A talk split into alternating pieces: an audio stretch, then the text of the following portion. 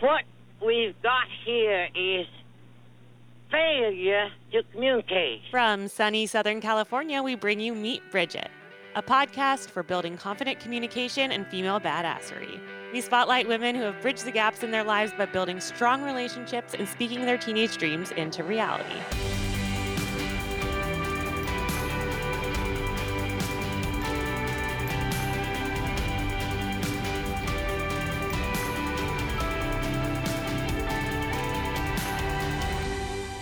Welcome back to Meet Bridget.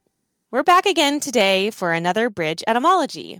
In case you're tuning in for the first time, I'm Asha Gabriel, the CEO of Bridget, and together with my bestie and Bridget COO, Kashia Rosenberg, I run Bridget as a confidence and communication platform for teen girls.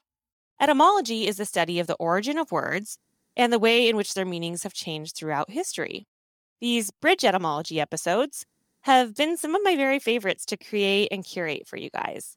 At the heart of everything we do at Bridget is confidence and communication. We really feel that they're inextricably linked together. And what better way to establish and maintain our confidence than to speak it into existence? We use these quick, snack sized episodes to bring you along with us on our journey to becoming better and more intentional communicators. This is a space for us to take a pause and consider the deeper meaning behind the words you may have heard hundreds or even thousands of times. We're really trying to reconnect with the things that we say and how we connect with one another. We'll be breaking words down to their original meanings and including compelling stories along the way. Don't you think you ought to do something about expanding your vocabulary? For today's bridge etymology, I thought I'd lighten things up a bit and talk about something fun jeans. Yes, jeans. And I'm not talking about genetics jeans, I'm talking pants.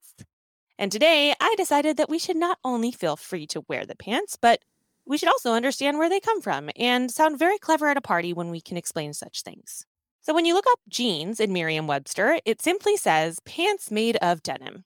Denim is then defined as a firm, durable, twilled, usually cotton fabric, woven with colored warp and white filling threads. Sounds about right. Another dictionary definition expands jeans to include pants or trousers made of denim, or dungaree, a similar, coarse, thick calico cloth. We'll get back to that one. Now, when we think of jeans, we typically think of the particular style of blue jeans, which were invented by Jacob W. Davis in partnership with Levi Strauss in 1871. Levi Strauss was a young man in 1851, and he went from Germany to New York to join his older brothers who ran a goods store there. Two years later, in 1853, he moved to San Francisco to open up his own dry goods business. What an entrepreneur. Love it. Jacob Davis was a tailor then who bought several bolts of cloth from the Levi Strauss & Co. wholesale warehouse, which was developed then. In 1872, Davis wrote to Strauss asking to partner with him to patent and sell some clothing reinforced with rivets. Their copper rivets were used to reinforce the points of stress on their garments, such as pocket corners and the bottom of the button fly. Initially, the Levi Strauss jeans were worn by factory workers, miners, farmers, and cattlemen throughout the North American West. When Levi Strauss & Co. patented the modern mass-produced prototype in the year 1873, there were two pockets in the front and one on the back right with copper rivets supporting them. The small riveted watch pocket was first added by Levi Strauss to their jeans in the late 1870s. Now, in 1901, Levi Strauss added the back left pocket to their 501 model. Now, this created that now industry standard five pocket configuration that you see on almost every pair of jeans, with the two large pockets and small watch pocket in the front, and your famous two pockets right on the rear. Modern jeans were popularized as casual wear, in addition to workwear, by Marlon Brando and James Dean in their 1950s films, particularly The Wild One and Rebel Without a Cause leading to the fabric becoming a symbol of rebellion among teenagers, especially members of the greaser subculture.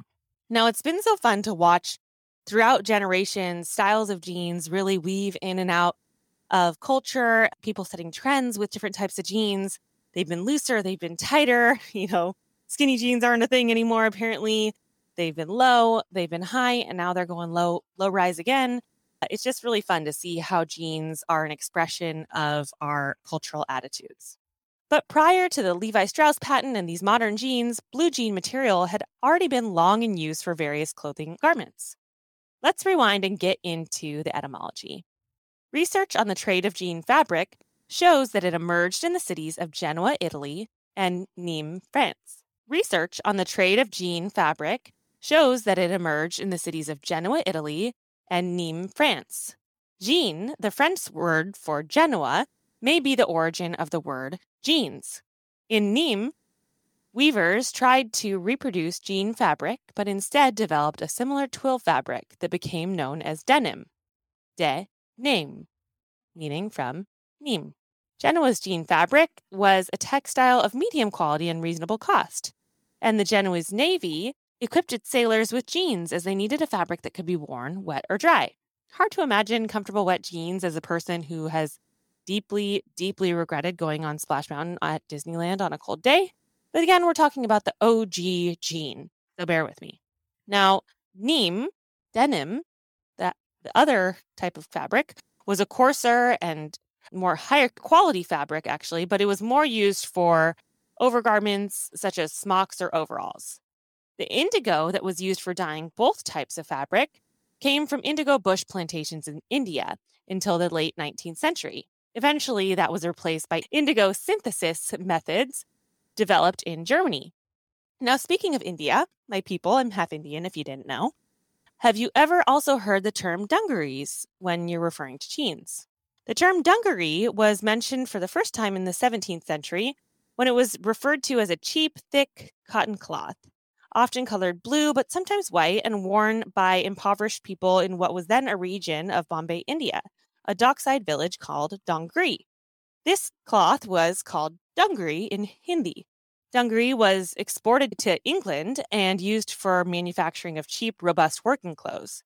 In English, the word dungri eventually became pronounced as dungaree. So there you have it, a three for etymology. The origin of jeans, denim, and dungarees all are tied to the places where they were originally created. Now, on a side note, you know how your favorite pair of jeans just seems to get better and better the more you wear them? There's actually environmental reason to hold on to your beloved denim.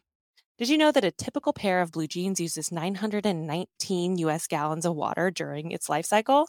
This includes the water to irrigate the cotton crop, manufacture the jeans, and the numerous washes that are inevitable by, by the consumer. More and more companies are finding ways to recycle textiles, including denim, and encouraging the promotion of the concept of fewer better things rather than wasteful, fast fashion practices.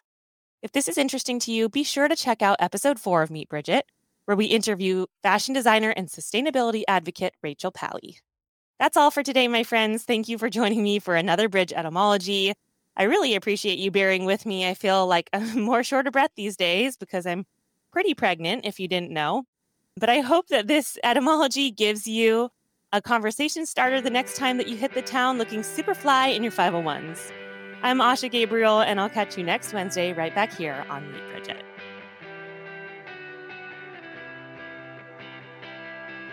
And that's our show. If you liked what you heard today, please like, subscribe to, follow, and share Meet Bridget with your circle. The best way to help our work here is to rate and review our podcast. We're listening and constantly working to build something helpful for you. Catch you next time. No matter what anybody tells you, words and ideas can change the world.